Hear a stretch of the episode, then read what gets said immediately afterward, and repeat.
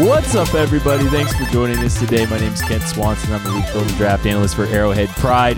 This is the AP Laboratory.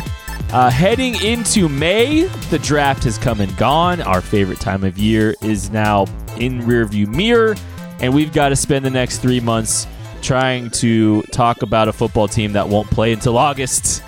I'm not sad.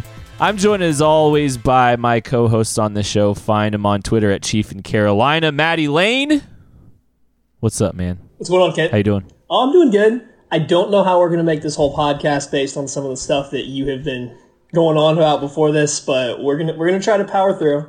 I've had some weird takes tonight. Actually, I don't think they're that weird. I just don't like Thai food. They're weird. I'm sorry. They're very weird. I don't think rice noodles are good. I think soy and ginger. You don't like ginger. Soy and ginger ruins dishes. It's a proven fact. You ruin everything. Yeah, you're not wrong. I mean, you're not wrong here. That's Barley Hop. Find him on Twitter at Barley Hop. It's Craig Stout. Hi, Craig. Hi, Matt. Or I can't. Okay, who's ruining things now? Me, Craig. It's me. It's always okay. Me. That's what I thought. We're gonna try to not talk too much about the cornerback position tonight because you're gonna have 3 months to talk about the cornerback position. We'll talk about some stuff with it later. We all know, we all agree, the cornerback position is the biggest area of concern. But is it the biggest? Is it? Is it? Well, actually, here's the thing. I started looking at the roster as a whole yesterday and breaking it down, and two areas kind of scare me. Like, after the draft is come and gone, the wide receiver position and the tight end position are a little scary here. It's alarming. I think, like, actually visualizing it and everything has just kind of made me kind of realize more scared. More scared of the positions? Yeah. Well, I think, okay, I have kind of a thought about this. The Tyreek Hill situation has obviously been kind of looming over this thing this entire time. The news breaks with the audio on Thursday, right before the draft starts. Our headspace is not in, roster building mode, honestly, right? It's a different kind of roster building mode. It's like, who are we getting in the draft? Who are the Chiefs acquiring in this draft? So I think, like, the dust settled and dust cleared from the undrafted free agents, from the actual draft, and here we are, and you're looking and visualizing what's on paper. And I understand everyone's freaking out about corner. We will have 3 months to address it. The wide receiver and the tight end position are just as scary. Blake Bell is your tight end too. We'll talk about them in a minute. I want to talk about the wide receiver position first, because it's starting to get a little scary here. I'm going to list off all the wide receivers that are going to be in camp currently in July. Sammy Watkins, DeMarcus Robinson is your wide receiver too. Mecole Hardman, the draft pick. Garrick Dieter, Marcus Kemp, Byron Pringle, Josh Crockett, Devon Grayson, Cody Thompson, Jamal Custis, Felton Davis, Jahmyr Jordan. Those are the guys that, as we sit right now, the Chiefs are going to go into camp with. I look at it and I think, just finally seeing that list, kind of just, wow, DeMarcus Robinson's your tight end too, or wide receiver too. Well, and the thing with this is Sammy Watkins most likely is not playing a full season. Right. Like, even if he does, this is scary enough. But the odds are he is not playing 16 games. That means DeMarcus Robinson is your wide receiver one for those games he's not playing. And, like, we can be worried about corner. We have two corners, maybe three corners that you feel okay with being starting on the field. I don't think anybody feels okay with DeMarcus Robinson starting, let alone being your lead guy. Yeah, definitely not. Why would you? He's not shown anything, any ability to play within structure. He's best in scramble drills. He just hasn't produced or really evolved as a receiver thus far, even though we all think he's capable, he's got some tools, but yeah, he would be wide receiver one for the 4 to 6 games that Sammy Watkins is inevitably going to miss this year. That can't happen. 6 games. Wow. I mean, we are really pessimistic right now. Well, I mean, how many games did he miss last year? Just playing the odds. I know. The thing about DeMarcus Robinson is, yes, he scored Patrick Mahomes' 50th touchdown. I believe it was the longest touchdown pass of the entire season. But even Patrick Mahomes, when he was on the stand talking about it, was kind of laughing about how DeMarcus Robinson ran the wrong route on it. He's supposed to run a curl, and he thought he could beat his quarter, so he just threw his hand up like, I'm out, let's go, come on. And they threw him, and they made the play, but like, you can't live on that. So...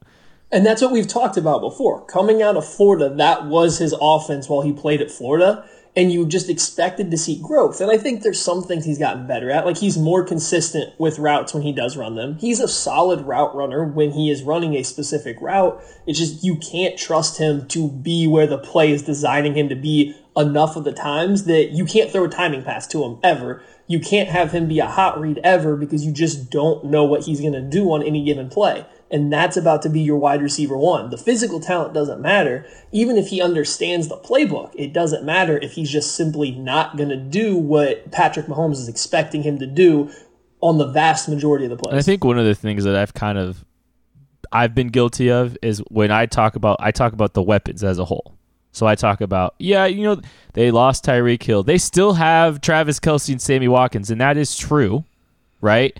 But when you just isolate and look at the wide receiver position, it kind of slaps you in the face a little bit as just far as how blatant of an issue this is. So we got a lot to talk about with the wide receiver position and just kind of going through some stuff.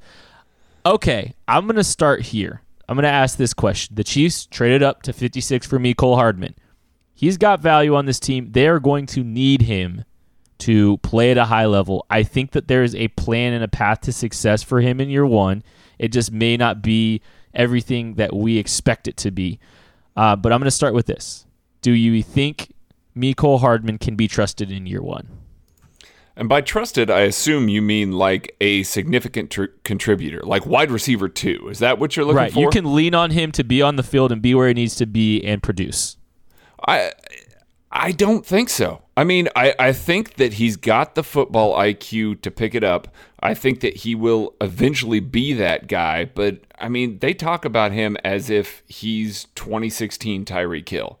And 2016 Tyreek Hill, you weren't trusting him as your wide receiver 2 yet. To be on the field, to be exactly where he needed to be, and to be able to be leaned on as a contributor. That doesn't mean that Mecole Hardman doesn't have a spot in this offense, and it doesn't mean that he can't be productive as a rookie, but trying to lean on him as a major focal point in this offense, I just don't think you can do that. Yeah, and we could, in theory, I, by myself, could do a whole podcast just on Mecole Hardman, so we're going to try to avoid that. I'm just going to kind of get this one little thing out here and ask a question to you guys about it. So the Chiefs, the Tyreek Hill news comes down. It obviously does affect the Chiefs' draft strategy in some form. Now, I don't think they panicked and traded up to get Mecole Hardman, but I think there's a little bit of they kind of lost the forest through the trees here. They had a specific role. They were looking for a Tyreek Hill replacement. They were looking for a Z receiver. Yeah. So they drafted Mecole Hardman. Well, you have to start breaking down what the Z receiver is going to do. They're going to stretch a team deep, not only the corner covering them, but the entire defensive scheme.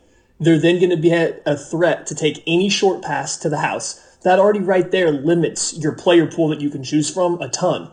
But then when you start to include the ability to be a returner, to run jet sweeps, to take handoffs and little stuff like that, they effectively limited their player pool that they were looking at to 2 players, Paris Campbell and Mecole Hardman. Right. Their entire player pool predicated on special teams ability and the ability to be a gadget player in the second round was 2 players.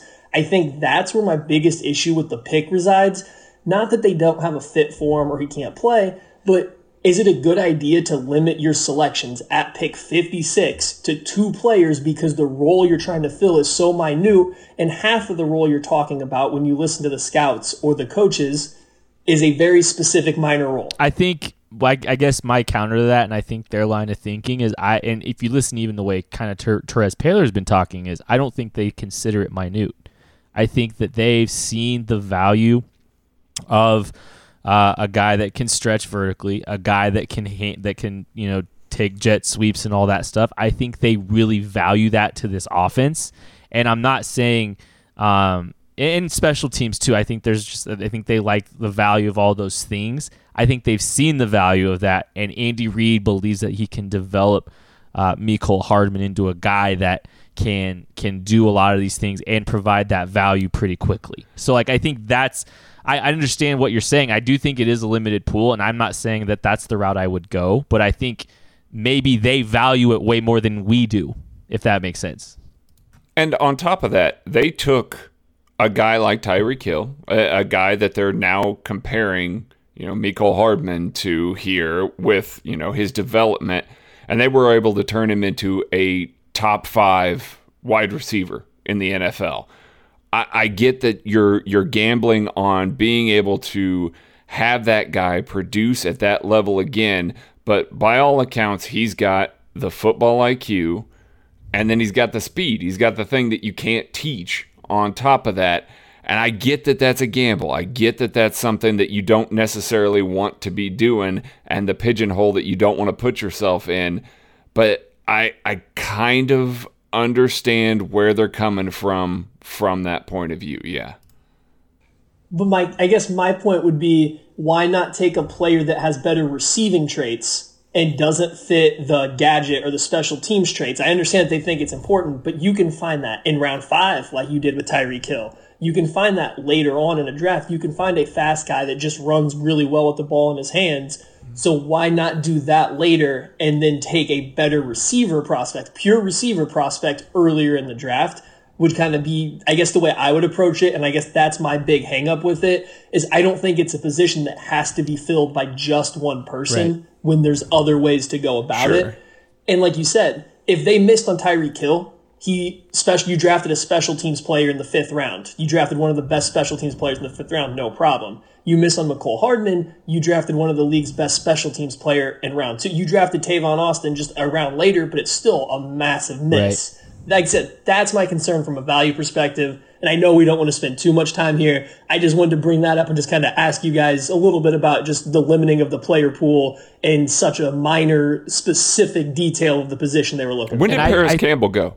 When did Paris Campbell go? I think he went in second. Couple picks later. Yeah. So they needed. I mean, that little pool, that was where you were going to get one of those guys. Yeah, that was it. I think the more I think about it, and like the way you asked that question, Matty, it does make me wonder. Just, I do legitimately wonder, especially after hearing the way Therese talked. Part of me wonders if Andy saw what Tyreek Hill did, saw it flip offense on its head, mm-hmm, especially with Patrick Mahomes. I mean, Tyreek Hill, part of the reason Alex Smith had a breakout was because of Tyreek Hill, right? For sure. You know, 100%. And part of the reason that Patrick Mahomes was Patrick Mahomes last year was because of the terrifying vertical stretch and how much square yardage they had to defend and how dynamic that guy was down the field, and having a guy that could throw a ball 40 yards on a rope on a deep over route. I mean, I just wonder. And Tyreek Hill wasn't really a super refined player either, coming out either. So, like, I think part of me just wonders. I'm fine with this conversation going this direction because I think it's actually interesting. Like, part of me just wonders if it's just they have a belief that they can develop these kind of guys. They see the football IQ. They see the speed. They see the special teams ability and just say, we've done this before. We know what we're doing. We know how to use this guy. So it's almost like betting on themselves, Andy betting on his ability, whether or not Mecole Hardman is not a good route runner yet. He's just not. It's bad. And the scout said so. Yeah. Scout said so.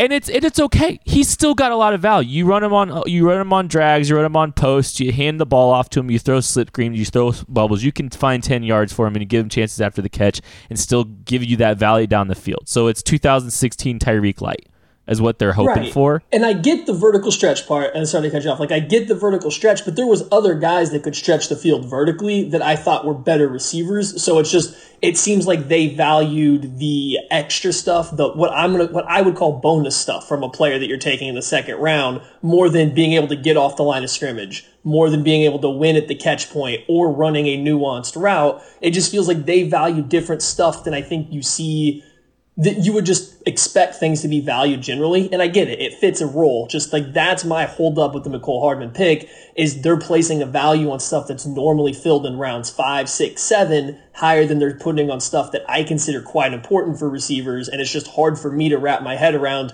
We don't care about releases. If we have two guys that can run fast down the field, I'll take the guy that can do a reverse over the guy that can beat press coverage.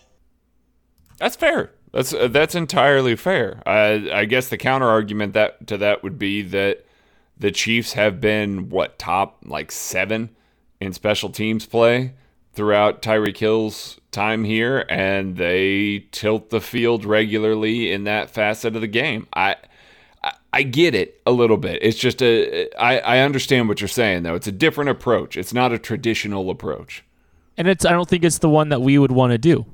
I mean, and I think we all have questions about the value of Hardman at 46 because we don't see a guy that is able to be a receiver traditionally the way we value it, right? As a nuanced route runner, a guy that has a lot of experience doing that. But I think that they are they're taking the raw materials because they know how to use the raw materials. And I think that's ultimately, we talk about, maybe they were just trying to find a Tyreek Hill replacement. Maybe they just know and believe that they can utilize these kind of guys to their best ability. And Andy's found something with what these guys provide that he thinks he can terrify defenses with, right? And make this thing continue to roll, rightly or wrongly. And there's obviously a track record. So You can't really sit here and say that they don't have a plan. And I've never tried to say that about the pick. No, for sure. It's just, it was just, I wanted to have the value talk on here because it's just something that we talk about off script. And I even held this back from you guys a little bit because I wanted to get your guys' opinions kind of live instead of letting my thought process maybe leak over to you guys. So I enjoyed it. I do. I'm glad you brought the conversation in. It's making me kind of think through a little bit more. I mean, we talk a lot about why we would do the things the way we do, but some of the time maybe we just need to be having the conversation about why they value it the way they value it. Mm-hmm. I do think that they're betting on themselves and their ability to utilize this kind of guy. They think that they have the blueprint to how to utilize some raw material like this. Maybe it's not the same exact guy, but I legitimately think Mecole Hardman might be the fastest football speed guy in this class. I really do. So it's definitely him or Paris Campbell. And right. Like we said, that's what it came down to. And if you're deciding between those two, personally, I think Paris Campbell is better. But for what the Chiefs are trying to do, especially considering the vertical game, Mecole Hardman's easily better than Paris Campbell at going deep right now, simply for the fact that Paris Campbell didn't do it a single time. He just actively never did it. So I understand deciding Hardman over him. It was just limiting it down that far to me was the more questionable part. You're not wrong to question it. I think it's a general belief in that building the more I think through it. Yeah. I mean, I think that's really what it is. And I do think Mecole Hardman has the ability to track the football better than Paris Campbell based on what we've seen. We just really haven't seen it much with Paris Campbell. Right. I'm kind of glad. Here's a fun question. Does Patrick Mahomes hit Mecole Hardman at a greater clip downfield than he hit Tyreek Hill last year? Because... Pat, they did not connect well at all. And I'll add the caveat. Over the top of the defense. Yes. Pat can drive a ball 40 yards and Tyreek can go get it, but actually tracking it over his shoulder, it happened once. Right. And I would have to go back and watch to figure out kind of where it is. I don't know what the difference is. You watch Tyreek Hill play, and it's going to be similar to Hardman. He plays at a different speed than everybody else, and he still has that extra burst. He can be running full speed and give you 3-4 steps at even greater speed. Players all over, the best players that aren't just one-speed players can always do that. So it's hard to overthrow Tyreek Hill, and Pat did find a way to do it at times. So it would be interesting to see how they missed. The biggest concern for me there is if you miss Tyreek Hill throwing the ball downfield, say you underthrow it, Tyreek Hill can still go get it. I don't think Mecole Hardman can. Tyreek Hill was a much better receiver. So I think that takes away. Yeah. Right, and that that takes away a window that Mahomes has to miss the play that he had with Hill that you don't have Hardman. Right. That's fair. No, you're right. And I don't if the NFL thought Mecole Hardman was Tyreek Hill, he'd go top 10. Yeah. For sure. So I mean this is I think it's a Tyreek light kind of scenario. It's just the raw materials. You know, I mean, I think that's really what it is. They're betting on themselves. They're betting. The more I think about it, I think they're betting on their understanding and ability to utilize this guy and this type of. Now player. I know we got to move on quickly, but you're betting on yourself to be able to develop in the future. When we're going to talk about it more, but like, what's the plan now at wide receiver? I think that they think that they can get enough out of him and provide the value enough with drags, posts, slips, bubbles, and the occasional jet. I think that's so. Do trust them. You think they do trust him as a number 2 wide receiver this year? No, but I think that they believe that they can utilize him enough to where it helps the rest of the offense. Does that make sense? I don't think that they're going to say I don't think they're going to make him a true Z next year. They're not going to give him 65 or 70 targets. No. Right. Yeah, I think that would be. Yeah, no, I agree. That would be a mistake. You would have to get closer with like touches via that, not just targets. It's just a matter of, I guess, like to me, it looks like they need help right now, and they actively went out and got a replacement for Hill, but didn't get a player that's going to offer a ton of help right now. Well, yeah, and I think they're going to have to kind of go back to what they did in 2016 because teams started getting scared of Tyreek Hill in 2016, even though he was just a gadget player. You know. Sure. I mean, that's part of it. When 2016 teams had to account for Tyreek Hill. That was the start of it. And then he developed into more, but he scared some people early and he jumped on some people early with it. You know. Mm. So, wow, that I like that it went that direction. We wound up talking 20 minutes about Mecole Hardman. That's okay because I think there's a lot of I think we're all thinking through everything here too. Mm-hmm. Like I think that's part of it is we're trying to process this whole thing and breaking down like what we think is going to happen and how they're going to be utilized and all that kind of stuff. We are going to take a break and we'll come back and talk about the tight end position right after this. Support for this show comes from Sylvan Learning. As a parent, you want your child to have every opportunity. But giving them the tools they need to tackle every challenge, that takes a team. Now more than ever, educational support tailored exactly to what your child needs can make all the difference. That's why parents have trusted Sylvan Learning for 45 years as the ultimate teammate in their child's educational journey, instilling in them a love for learning and a passion for reaching the next level. And Sylvan's Insight Assessment can identify gaps in learning and areas that could be of concern for your child. It's a 360-degree view into your child's learning that you can't find anywhere else and helps ensure that your child didn't miss something in school that might put them at a disadvantage in the future.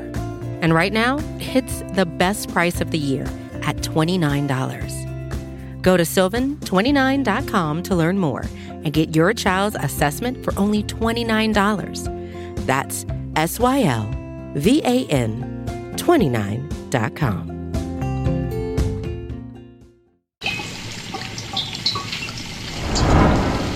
Well, we went a little bit long talking about Mecole. We had some other wide receiver stuff to discuss, but that's okay. I think we kind of got a pretty good feel for where we're headed. Oh, okay. We're not letting you talk about Byron Pringle. I want to go to sleep tonight. And we definitely, just to pull the curtain back, didn't spend the last 40 minutes after we finished that segment talking about wide receivers still. No, we didn't. No, not at all. No, definitely not. We didn't have a giant gap between recording segments at all. If this was live radio, it would have been the world's longest commercial break ever. Maddie drank 2 protein shakes in the time we were talking. That's true. It was He's good to it go. Was pretty amazing. Okay, so the tight end position. You look at the tight end position, and you're just sure that the Chiefs are going to address it in the draft and all that stuff. And then you blink and you look at the roster after the draft is over, and Deion Yelder and Blake Bell are fighting for tight end 2. That's kind of terrifying to me as well. There's just a giant jump off. And I know I don't remember what the snap count was for 2 tight end sets last year, but I mean, it's not nothing. Down from the year before. I don't remember what it was, but it was down. It is down from the year before. You're right. However, the Chiefs don't really have a ton of wide receivers either at this point to really warrant keeping 2 tight ends off the field either. So like they're kind of in this spot where, you know, the it's starting to look a little thin over at the pass catcher side of the ball. But let's talk about the tight end position. Has the lack of depth stuck up on you at all, Craig? Yeah, a little bit. We had several guys in this draft that we liked. Foster Moreau, Jay Sternberger. Jake got to feel the stern. Even Trevon Wesco was a guy that we thought would be fun as kind of a fullback, H-back kind of guy there. We all expected that they would add somebody, and not only that, when it got to UDFA, we also expected that they'd probably add somebody there, which I guess they kind of have. No, they definitely did. They got Logan Parker. They added the next Maddie's Trey age. Burton. Ooh. Oh, they did get they got John Lovett. I'm gonna be using my John Lovett's impression like anytime I talk about John Lovett. No, he's losing his mind, and I'm reaping all the benefits. Greg, continue your thought process, please. Oh, that's such a bad John Lovett. I can't. Like I'm hung up on it. Anyway, I'm workshopping it, guys. Okay, what do you think we were doing in that 40-minute break? Workshop it to the recycle bin. We're responsible on this podcast. Cut up the workbench, throw it away, start over. Well, you're going to have to build me a new workbench, Renaissance man. Yeah. No, I think right now Yelder's the guy that they're going to have to lean on. The Belldozer a little bit, Blake Bell, but they still need to add a guy. I'm not comfortable with the depth. Yeah, and I guess you can say it snuck on you a little bit. I was always a bigger fan of Demetrius Harris than just about anybody else because he was a competent second tight end that brought stuff to an offense that very few second tight ends do. He could stretch a defense vertically for a tight end, but also was a solid blocker. So the fact that he's now gone, I knew there was going to be a gap behind him. I never thought the Chiefs, without investing a high draft pick, were going to have a Demetrius Harris level tight end too. Mm-hmm. And really, in reality, I think that's okay. I don't think they're planning on going heavy 21 personnel anymore. I think they're transitioning to more spread and more athletes, so therefore having another big body on the field may not be the move they want to do. They might rather have another running back or wide receiver out there, which is kind of why I always held off on thinking highly of a tight end in this draft. I mean, I just look at it and I say, I mean, maybe it's just because, I mean, for all of Demetrius Harris's flaws, and it's just basically one giant one, which involved his hands, he was just such a known commodity. And now you're looking at it, and I liked Deion Yelder coming out in this class. I liked him. I was a fan of him. It's a very blind jump into a guy like Yelder and a guy like Blake Bell. Now, the Chiefs obviously have a better feel for those guys than we do, and maybe they just like what they have in the building. Maybe they're not planning on utilizing two tight ends very much this year. Maybe they're going to lean on Anthony Sherman more. I mean, there's a lot of ways to approach it, but just looking at it, the visualizing it was just kind of shocking a little bit. Maybe because there wasn't a known commodity. I don't know. But I mean, it's a very. I just look at it and I just look at the weapons in general, and I just losing Tyreek Hill's a big deal, and how they addressed it. Mecole Hardman, he has a chance. I don't know if you can trust DeMarcus Robinson because he does his own thing, and I mean Mecole Hardman's in a big spot here where they need him to do a lot this year. I don't think. You know, Garrick Dieter and Deion Yelder are guys that are going to provide a ton of value to this offense. So, who do you guys think?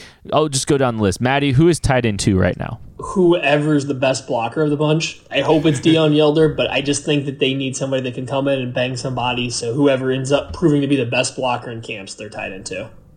The Belldozer, just because of his nickname and because we don't know what they're going to look like yet until camp. I'm gonna say Logan Parker just because. No, I'm just kidding. But I mean that's a place where I could see them trying to find another guy to throw into that room. Do you think there's anything that they could do to address it at this point? I mean, I don't know who's out there. Benjamin Watson, I think is thinking about coming back for another year. Is he a guy that makes sense here? No, absolutely. And there's maybe a late cut or a late addition that you could add somebody again that I think could be an adequate blocker would be your move. I'm interested. The Chiefs also brought in two undrafted free agent wide receivers that are very big-bodied, like 6'3", 220-ish pounds.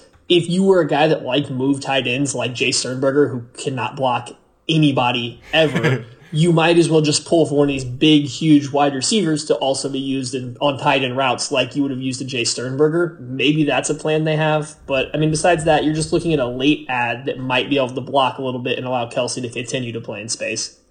I'm telling you, the guy that I've got my eye on, if he gets out of Minnesota, they got to make some room. Kyle Rudolph.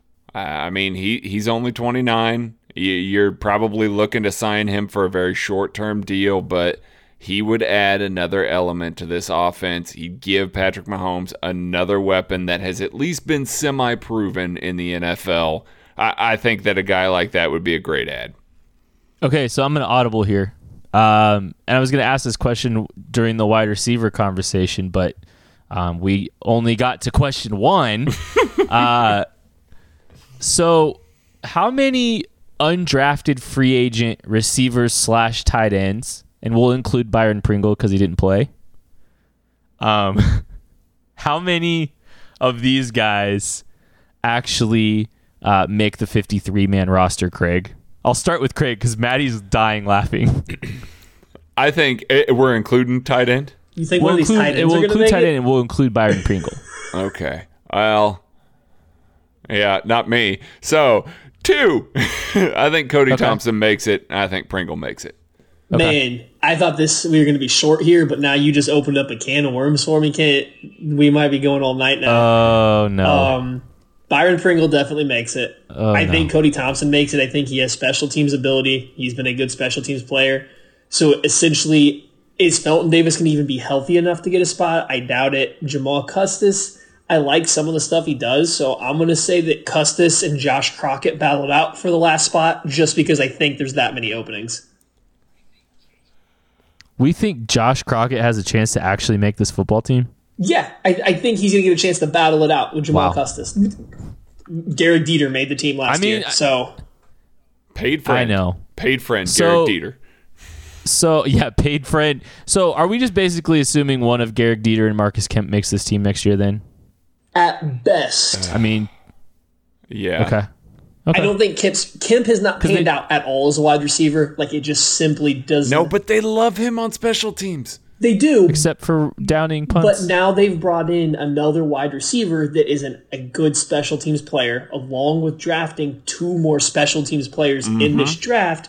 I just feel like you're stacking up special teams players that make other guys expendable. And if Cody Thompson shows more prowess as a receiver, which I already think he does, and it's not even close to Marcus Kemp, I don't know what you're going to keep him for.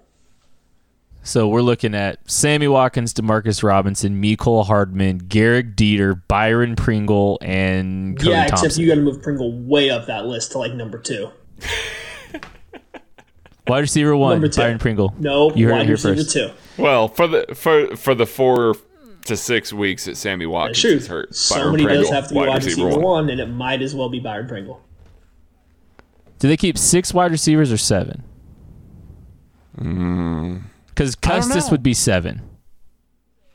So my pickle here, and I guess since we're going to keep doing this, Kent, Jamal Williams, I would play as more of a wide receiver than a running back. So what? Yeah, sorry, James Williams. We have too many Williams. I just confuse. Well, we don't have a Jamal, so you just really two guys we don't even have, Kent. If you would let me finish.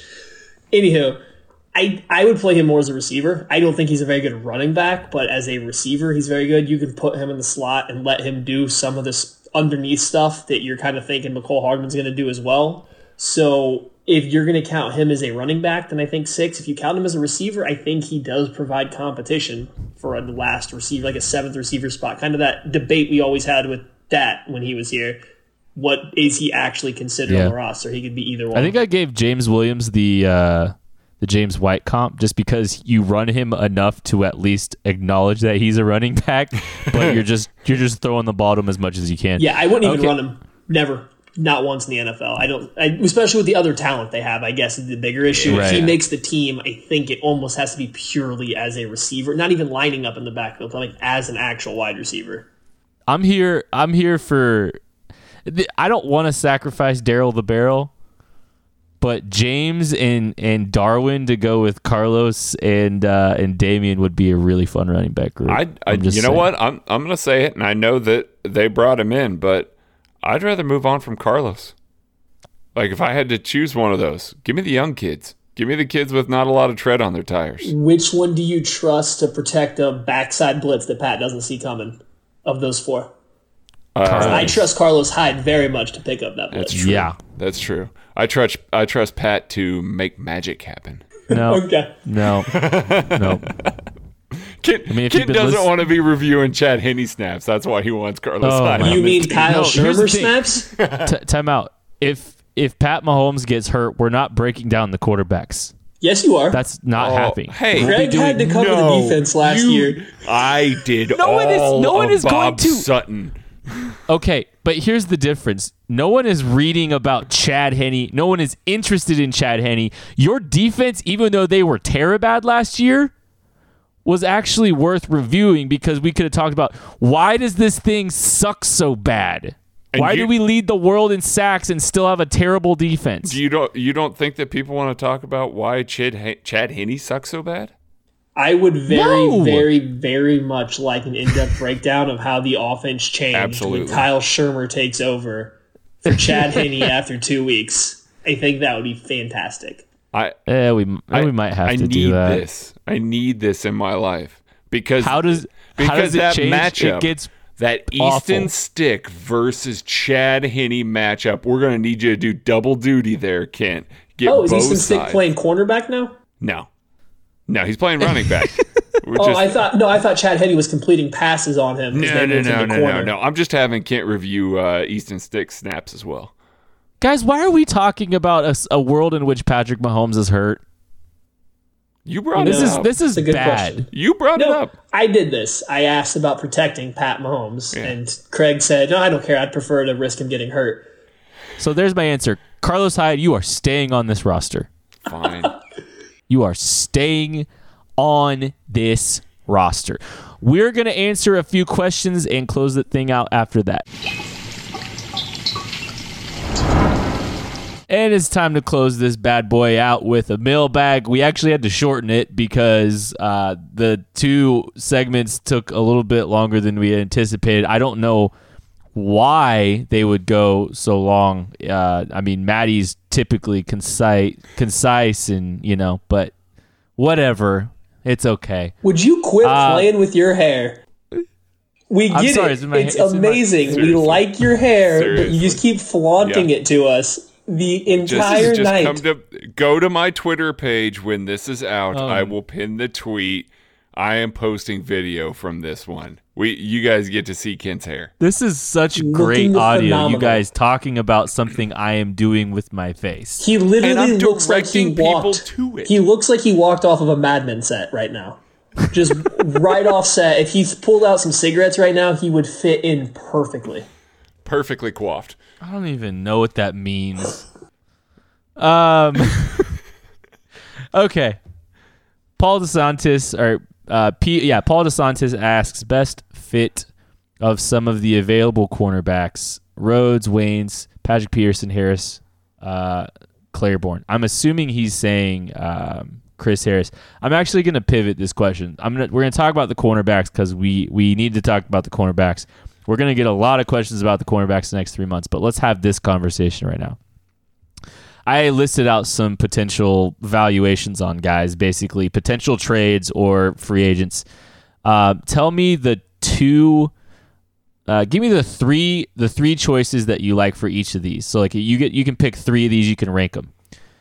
Patrick Peterson for a first, Patrick Peterson for a second, Xavier Rhodes for a third, Trey Waynes for a fifth, Morris Claiborne in free agency, Janoris Jenkins in free agency after he's cut. Give me the three most appealing choices of those in order. Go, Maddie. Reverse order. Morris Claiborne, free agent. Xavier Rhodes for a third-round pick. Top choice is easily Patrick Peterson for a second-round pick. And if there was a way to boot as far down as I could ever put into vocabulary, Trey Waynes for a fifth-round pick. Craig? But it's the exact same for me. I think Claiborne is the better player as a free agent. I think that they could go out and get him. I think he improves this roster a little bit, and he's obviously going to be the cheapest of everybody. Xavier Rhodes makes a significant improvement for a third, and Patrick Peterson makes the biggest possible improvement. I don't want to give up a first. We need CeeDee Lamb in 2020. Exactly. I don't want to be giving up a first knowing that they're going to need a wide receiver next year. So I'm not like Patrick Peterson for a first is probably below Wayne's for a fifth for me. I know it's not for Maddie, but it is for me just because I value that first. Maddie's just all aboard, just trading all the draft picks. No. I am leading the CeeDee Lamb 2020 charge. I just would not in any way, shape, or form trade for Trey Waynes. So I really, this is just a sidebar. I'm going to sidebar Maddie. I really don't want to trade away the first or second round pick next year. Ooh. I want to root against the San Francisco 49ers the entire season so that the Chiefs' second round pick is just a top 50 selection. Like that is something I think would be fun to do the entire season. However, I'd probably, of all those choices, give up Patrick Peterson or give up a second for Patrick Peterson. I would give up that 16 weeks of entertainment rooting against the San Francisco 49ers to get Patrick Peterson on this football team. My second choice is probably Claiborne without any strings attached, and then Rhodes is a third. Rhodes, I know he's coming off a down year, so I mean, that is a little bit risky. And I don't even know if they can get a third for Rhodes. They probably could get a third for Rhodes based on the track record. He's also the most expensive. He's also the most expensive. All of these guys. Yep. Yeah, I probably should have attached the figures to all these guys. I mean, Trey Waynes is $9.5 million next year. Gross. Like, shoot that option into the sun. Yeah. Like, that's just not happening. I don't want to give up any capital for him. Let them not pick up that. Yeah, seriously. Play chicken with them. But I think Claiborne's actually option two just because there's no strings attached to it. And guess what? If he signs somewhere next year, he's on the compensatory formula, boys. I mean, clearly, he's not signing somewhere for a good amount of money if he's still a free agent. All he needs to make the compensatory formula is $1 million. We don't care about late third round picks around here. We do the not Chiefs, care about them. If Spencer Ware's contract is correct, like if it's the way it's supposed to be. The Chiefs are getting a fourth-round compensatory pick for Steven Nelson. Get hyped, Maddie! Yay! You guys are gonna be rolling your eyes now, but you're gonna be thanking me next April. Not after we sign Morris Claiborne, like you want to know. Clayton Nicholas asks, which Chiefs rookie has a better name in a parallel universe? Hard Ol' Mecman or Thornhill. Anytime you can use something that sounds like Olmec from Legends of the Hidden Temple, I gotta go with it. That's mine. I think there's really no other. There's Salen Condors might be a good one, or Solon Condors. Solon. That might be a good one, but I think Hard Ol' Mecman is probably pretty elite. Thornhill's good too, though. Tarwin Thompson's getting no love from anybody. That one's too easy. I like the Thornhill and I like the Hard Ol' Mecman. Hard Ol' Mecman is a piece of art, I think. Fashard Renton? Anybody? I mean, ew. I don't like that. Thornhill's the best name. You're wrong, Kent. And you can take your weird 90s TV show and shove it. Jerry Gonson? Never mind. I'm not even gonna try. Wow. I'm not even gonna try. Well, yeah. Well, this show's getting weird. Chiefs in DC asks, who would the Chiefs have drafted at 61 if they didn't need to replace Tyreek Hill? Wow, that's a good question. Juan Thornhill. Then figure it out at 63. That's probably what I'd do. They would have drafted Juan Thornhill at 61 and Colin Saunders at 63, probably. They said that Saunders was in the mix at 63, so then you would have been flipping around and probably looking at a wide receiver or a tight end there. A more traditional wide receiver, because in that situation, if they didn't need to replace Tyreek, they would need a direct replacement for Sammy Watkins. Right, and that's why I was thinking, I mean, I don't know who is the next receiver. Like, given what we talked about kind of earlier, I think that you can assume that they wouldn't have traded up if they needed to, if they could keep Tyreek Hill. Mm-hmm. And I don't think Mecole Hardman would still be on the board. If he was, I think he would still be the pick because I do think they liked him a lot. But you assume he's gone. Maybe Paris Campbell doesn't go then if Mecole Hardman isn't already gone, and maybe Indy can get him or something, so he's an option. Maybe they would look at a DK Metcalf then. I just think that receiver's still definitely in play there, but most likely it's Juan Thornhill, Colin Saunders. They had them both as high twos. They didn't think either were going to be available in the 60s, let alone getting one of them in the third round. And then they could have got DeAndre Walker at 167. Just because. I know we've talked about this. You guys don't think DeAndre Walker would fit. I just like him. I'm trying to stand for Craig's guy. What about Amani or Warrior? Or get... No, he wouldn't have been there at 167. Get... in the third round. Corey Ballantyne maybe at 167 man. Too. Yeah, poor he's had... Corey Ballantyne. Yeah, hopefully he's recovering well. That's a roller coaster of a week right there. That's a rough week for him. Or they could have drafted Armon Watts. And so they could have had Armon and Armani. Wonder which one changes directions better. Ooh, there's some late podcast slander there. I know who it is. It's Colin Saunders. Oh, okay. Okay. So Zach Nizalek asks, in your opinion, is the KC offense still considered elite without Tyreek Hill? No. I think it's still going to challenge for one of the best in the league, but it's definitely not going to be elite unless your definition of elite is just one of the better in the NFL year by year. To me, elite means like it's separated from just a tie-in. Like it's another level beyond really good. Last year's offense was elite. This one without Tyreek Hill is not going to be that. Yeah, I'd agree with that. And again, entirely your definition of elite. I still think that they can be top five without Tyreek Hill. Yeah. I think that that's well within the realm of possibility. Even if you just took Tyreek Hill's numbers completely out of the equation, you're talking about 3,600 yards passing and 38 to 35 touchdowns. I don't have the numbers exactly in front of me. That's still we would have killed for that during the Alex Smith years. Right.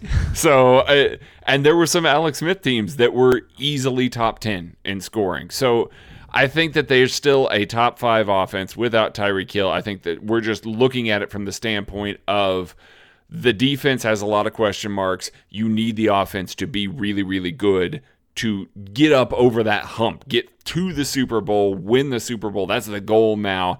And they kind of need all those elements to do that. The Chiefs were the Golden State Warriors last year. Just disrupted football. And disrupted football with their explosiveness. And it's not going to be the same. However, offense. The Chiefs' offense. Now, the defense was explosive diarrhea. Yeah. So the Los Angeles Lakers of this year. Exactly. Exactly. They had an old agent. Never mind. I'm not going there. But, I mean, even they're going to regress. They're going to regress to, if Patrick Mahomes only throws 40 touchdowns next year. Only. It still would have led football last. It was still would have been the first in football last year. He threw 11 more touchdowns than the second highest person, I believe. So, they were absurd. It will never be duplicated, most likely. Mm-hmm. So I mean they're gonna slip and they're gonna be you're right, they're still gonna be top five if you consider that elite, then yeah, but they're probably gonna be closer to five than they're gonna be to one. I mean you're hoping that they're fifth. Now here's the thing, if they add a guy, they add another competent weapon, there's nothing stopping them from being top one or two. There's no one. I don't think there's anyone they can add that's gonna. Oh, we have to save that for next week, my friend. I got the names. I got the time. Got let's save that for next week. There's your teaser for next week. Yeah, free agent wide receivers. Yep. I'm so excited. NatCH479 asks, could Gary Johnson replace Reginald Ragland? Well, if you mean replace him on the bench, yes. Woo. Probably. Anthony Hitchens is starting at middle linebacker. Don't listen to what the Chiefs are telling you. Dorian O'Daniel is going to start at will. Gary Johnson is lightning fast. He can get to the sidelines. He just doesn't. He doesn't have lateral agility, and he's really short. He's not particularly good at block deconstruction or scraping off the edge. So he has some projection still. He's also got to figure out, you know, how to put it all together. He overruns a lot of plays, and that's when the speed does show up, and it doesn't always show up. Matt loves Gary Johnson. I am not as high on Gary Johnson because I watch a dude. One of the first notes that I took was doesn't play, you know, doesn't necessarily play with good game speed. You know, it doesn't, I don't see the range. And then he comes out and he tests through the roof in the 40. And I went back and I watched, and you see it on occasion. It doesn't show up all the time. And part of that might just be processing, having to deconstruct stuff, not really trusting his keys, things like that. But if they believe that they can improve his processing speed and allow him to use that speed, absolutely he makes a ton of sense as a depth middle linebacker behind Anthony Hitchens. That's where Reggie Ragland is currently slotted, and he would move on after that. Yeah, I think that he definitely needs some time. I don't think that he is ready to step in right away and really challenge for the Mike spot or even a Will spot. And I do agree with Craig that Anthony Hitchens is going to be your starting Mike linebacker. Now, like Craig said, I'm a much bigger fan of Gary Johnson than he is. I watched a fair amount of Texas games live, and after like the third one, I think I sent a message to our group because Craig was watching linebackers. I'm like, Craig, what do you think of Gary Johnson? Because this guy literally is everywhere. I cannot watch a Texas game. I'm watching any other player, whether it's Chris Boyd, a receiver against him, Charles Domenico. I'm like, this linebacker is literally everywhere, every single play. I'm not trying to break him down. I just keep seeing him fly all over the place. And I would agree. I don't think he plays at the speed that he ran at the combine on the field. He just happens to show up everywhere. So I like the fact that he is able to track the ball. That, and then you put it with that athleticism. He's a guy that as he sees stuff happen, he can get there quick. I don't think he's afraid of contact. He's not the best stacking and shedding guy. Craig said he's a little shorter, so he has to engage guys directly in front of him. He's kind of like Devin Bush in that regard. If you line him up in a gap and ask him to take someone on, it's fine. He's just not going to be able to scrape across a block and keep them off of him. So I do think he's a little bit more limited to a Mike instead of a Will. But he has the range to get sideline to sideline. He's not lost in coverage. So there's tools to work with. I think it's just going to take some time for him to get there. I do like the athletic upside that Gary Johnson has, though. I am very excited that he made it on the Chiefs' undrafted free agent list because I do think he's a guy that can work his way into fighting for a starting spot in a year or two.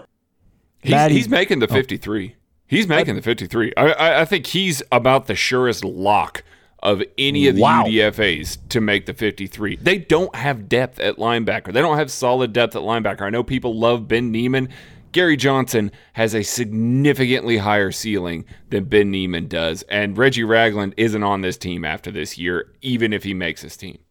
One of the things I was looking at, and we're going to talk about defense, but we've got all summer to talk about defense, and you guys are going to have a lot of questions about the defense. That's partially why I wanted to go offense today. You're right. The linebacker depth is it's not good. It's very ungood. He's a core special teamer at Texas too, by the way. In case you guys were wondering. I was gonna go. Yeah, that's where I was going. If he has enough special teams value and plays at a high level on special teams, he will get afforded the opportunity to develop into a potential Mike. The one thing I listened to Brett Veach's post draft press conference. They like Darius. It sounded like he liked Darius Harris. Darius Harris. Yeah, they like Darius Harris, the linebacker from Middle Tennessee State. It sounded like he liked him more than Gary Johnson. They at least had to try harder to get him. Like I do agree, he talked more about him and he seemed really high on him. But it sounded like there was a lot of teams banging down the door for Harris. So I don't know if it means he does or doesn't like him more. I'm not trying to say it's wrong, but it seemed like there was a lot of interest in Harris, who's even injured. He might not even be ready this year, the way it sounds. Right. But there was a lot of interest there for him. And Veach basically said he doesn't have a chance to make the roster someday. He might have a chance to start. Harris, yeah. He singled out Harris as a guy who could start. So one thing I do like about what the Chiefs have done with their undrafted free agents, I like a lot of what they've done. I think they've got the best class of undrafted free agents I've seen in a long time with this group. But the fact that they went and got Tim Ward and Darius Harris, who might just be red shirts basically, get him in the building, get him in the system, let him develop for a year, let him get healthy. I think that's smart roster building. And I think, I think Brett Veach in general has really shined from players 53 to 30. He's really done a good job of identifying guys that have value. So I'm really looking forward to seeing what this undrafted free agent class looks like. I think there's going to be a lot that make it, and I'm really looking forward to seeing who those guys are. That's going to do it for this week's episode. We will be back next week. We've got the final draft show on Friday. We will see you then. Next week, free agent wide receivers. Get ready.